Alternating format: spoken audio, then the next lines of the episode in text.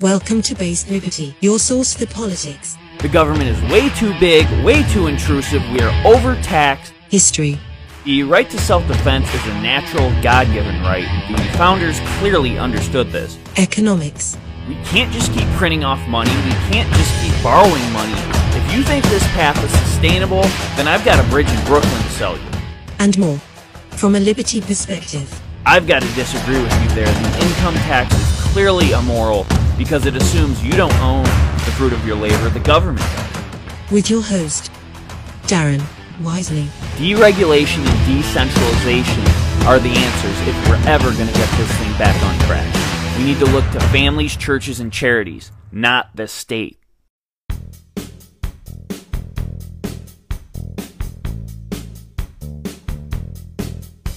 What's going on? Welcome to Base Liberty, episode 24. Darren Wiseley here. So happy to have you with us. It's Wednesday, October 14th, 2020, and Monday was what was formerly known as Columbus Day. And many of you at your schools, workplaces, or communities may have celebrated Indigenous Peoples Day instead. In light of Columbus Day being Monday, to give the non cartoon, non PC version of Christopher Columbus the Man. We know that Christopher Columbus is evil, a racist, colonizer with no redeeming qualities. Of course, that's what the leftists have painted painted him as or reduced him to today. That's what you're going to see in all the mainstream media outlets, CNN, Washington Post, New York Times, or uh, heaven forbid you go into, you know, HuffPost or Vox, and it's just going to get even crazier and more fact free. But let's talk about reality. Reality is Christopher Columbus is a hero. And if you live in America, you should thank him. If you're of European descent, which a lot of America is, you should thank Christopher Columbus because you probably wouldn't be here right now.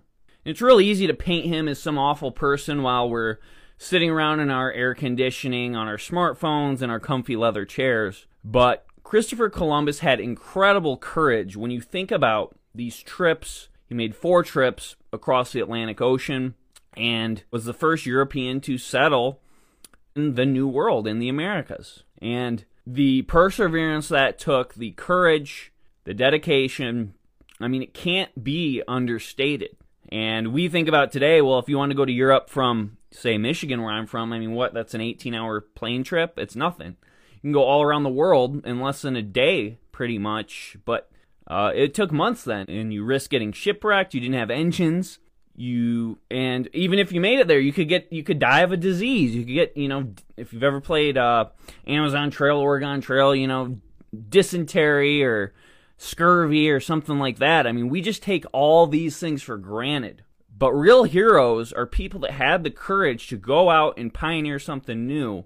And those are the kind of people we need to look up to. And Christopher Columbus is a hero. He had incredible courage. He never says anything about race if you read what he wrote. Of course, these people don't do that. They just uh, hear something and propagate it and instantly write someone off without understanding nuance or doing any research of their own. And he is a man of great faith. He's a devout Catholic, which is very clear uh, throughout his life. But what this really goes to in in the broader sense is this war on Western tradition and Western culture that the left has been pushing for a long time. The progressives believe that life started in 1975 and that nothing before that has any value. It's very Orwellian, erasing history altogether or rewriting it to fit a narrative or a political agenda. And this is much like the French Revolution, the Jacobins throwing out the calendar, creating a brand new one, one that really made no sense. Um, because hey, life starts today. Life starts now. Nothing before. T- this is zero. Nothing before it matters. And really, ever since the French Revolution, at the end of the 18th century, you see the progressive left trying to rewrite history, trying to do this, and now they're just they're full throttle with it. And of course, they don't like his faith. They don't like his Catholicism. And they replace it with Indigenous Peoples Day. Well, what is it? Which Indigenous people? I mean, we could celebrate indigenous peoples. There's nothing wrong with that. But they lump them all together as one group. I mean, isn't that kind of, uh, you know, racist or culturally insensitive or whatever they want to say? That all indigenous peoples are just the same? And this targeting of Columbus specifically is interesting. I mean, you look at other explorers like Juan Ponce de Leon, he named Florida. Um, he how he treated natives was was much worse than Columbus, but no one is destroying his statues or, um, you know, writing silly articles about how evil he was. Columbus is targeted. Why is that? Well, probably just because he's a he's a larger figure in our heritage. I mean, yeah, um, these Europeans they carried diseases that did kill a lot of natives. I mean, it's not like they did it on purpose. That's just how it was at the time. But you have to think about these interactions with people you've never met, you don't know anything about culturally. And it's not like these natives were all just peaceful, friendly people. I mean, Columbus tried to get along with them as well as he could. I mean, the disease you can't do much about, but I mean, some of these people were cannibals. I mean, the word cannibal comes from the fact that some of these natives in, in South and Central America ate the flesh of humans. They, some of them, uh, drank blood from the skulls of their enemies. I mean, is that something to be celebrated? Is that what we need to look up to?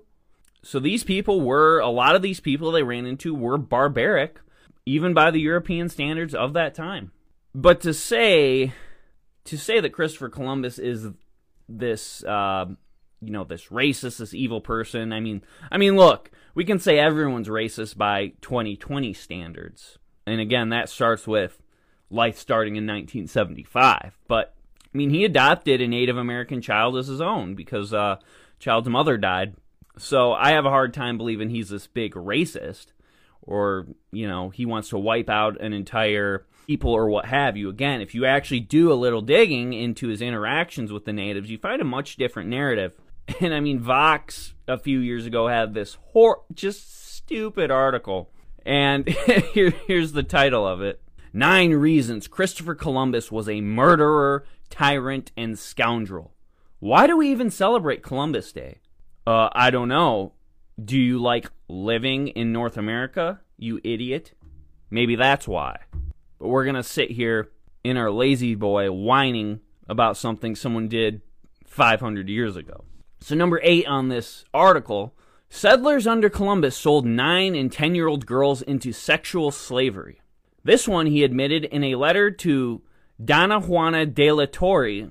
Sorry if my Spanish sucks. A friend of the Spanish queen. There are plenty of dealers who go about looking for girls.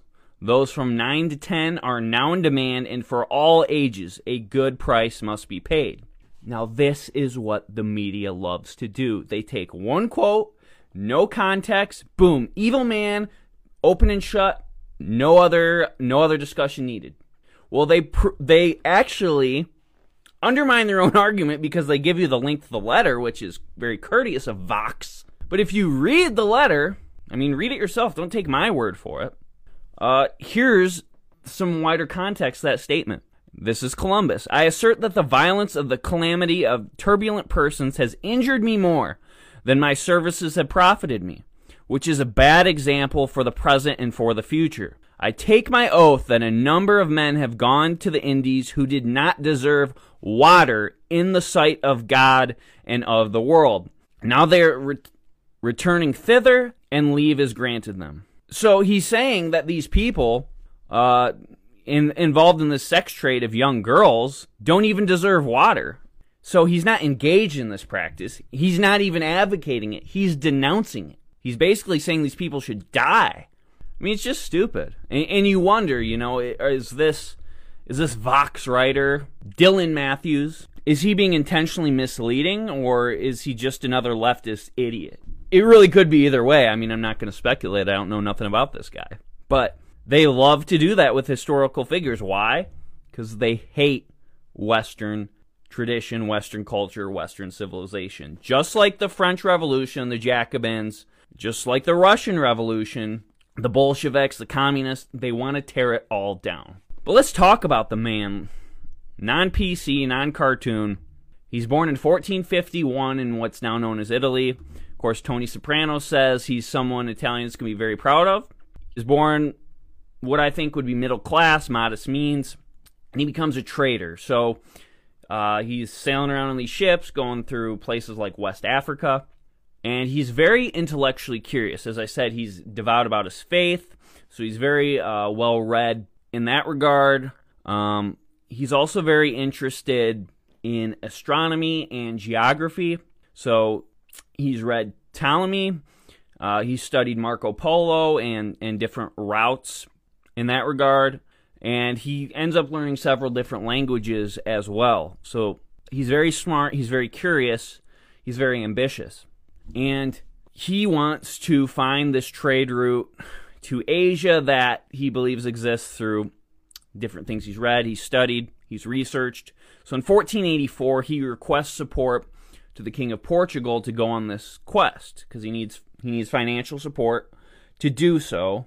Uh, the king, you know, takes it up with his advisor, says, "Ain't happening. There's no way this can be done." Two years later, he presents the plan to Spain. So, I mean, this guy, this is just another testament to his character. Um, he's so persistent because he really believes in this, and that's turned down. But eventually, he's leaving and he's going to take his talents elsewhere. Eventually, he gets called back, and in 1492, the crown in Spain gives him the blessing. He's got his three ships, and it ends up being a five week voyage. He lands in the Bahamas. The rest is history, right? So he Columbus ends up going on three other voyages. Uh, these include the Lesser Antilles, the north coast of South America, and then the final one, the east coast of Central America. And historian Martin Dugard said that his legacy is less that he actually came to the Americas, but more that he stayed. And the relations he built between the old and new world. Of course, he was he was a governor there early on. Um, maybe not the best governor, but um, that certainly would be no easy task. So, in his own lifetime, he wasn't really glorified. Um, there was a big dispute about him being paid. I'm not sure that he was ever really paid back in full for his services. But again, just a man of great courage, a man of of strong faith, a man of an ambitious man and who refused to give up on this plan he had. So just just great courage and someone we should look up to. That's the point I want to get. In the Western tradition, he is exactly a role model, just like a John Smith, just like a George Washington, someone who is a man of the West, a man of courage, a man who is going to go out, pioneer, who's not going to cower when things get tough, and who's going to stick to conviction. But that's everything the left hates. Of course, they don't like individualism, they don't like someone staking out their own way. They want everyone to fight for the greater good. And the Columbus statues, just like the Confederate monuments, were just the low hanging fruit. And I said this years ago when this stuff was going down that it would continuously be worse because, again, everyone, look at American history, for instance, everyone in the 18th 19th centuries is going to be, quote, racist by today's standards. So you can find flaws in them to take to take them down. And where does it end? Well, it does. Now we have people taking down Jefferson and Washington statues. It's just stupid. History is not to be liked or disliked it is to be studied and learned from. Taking down a statue isn't going to change anything other than maybe taking away something we could learn from to better ourselves. Look, there's been awful things that have happened in American history, in Western history, and all of human history, but putting our fingers in our ears, closing our eyes, and screaming isn't going to change it. We take it away, then it happens again. But instead, if we keep the remnants of it, if we study it, we learn from it, maybe it doesn't happen again. I mean, these people are so arrogant because they want to point fingers at people who lived in totally different times, criticize things like slavery, which of course is, is terrible. But these same people have no problem with murdering unborn innocent children. How are people going to look at them in 100, 200 years? They're going to think they were savages. These leftists, these Karens, crying about statues because they have nothing better to do, don't even think that way because they don't think.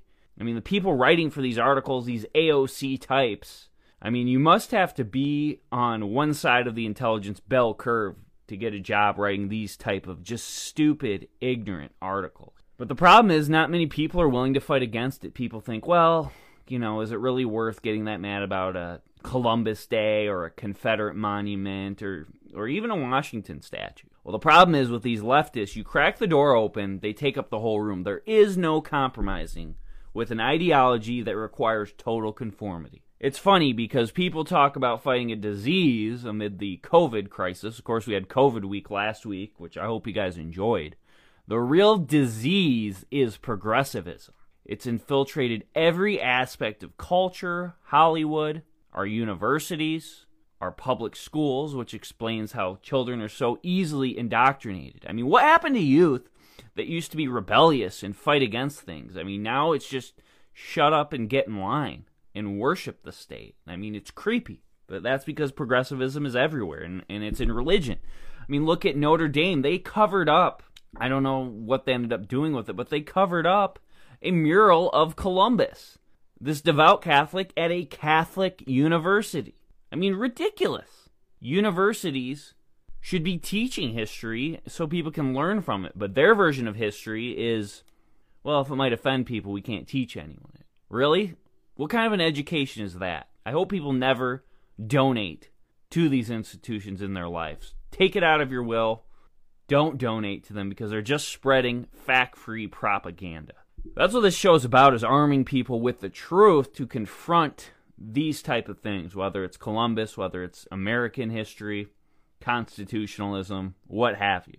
So, just some food for thought but what they're really trying to do at the end of the at the end of the day is remake history, take away any heroes, of course, take away any sense of masculinity in the traditional sense. They want all men to their ideal man is a Homer Simpson, low testosterone, sits around, eats donuts all day, uh, doesn't fight for anything. It's disgusting what they're doing to the culture, but but stand up and fight against it. It's the only way to change anything. And if you like what we're doing here, leave us a five star review, subscribe on Apple, YouTube, wherever you listen. If you don't want to look all that up, go to choosewisely, W-I-S-E-L-E-Y dot org. You can find my Twitter, Facebook, and all that there. So, hey, thanks again for tuning in. Hope you enjoy the rest of your hump day, and we will catch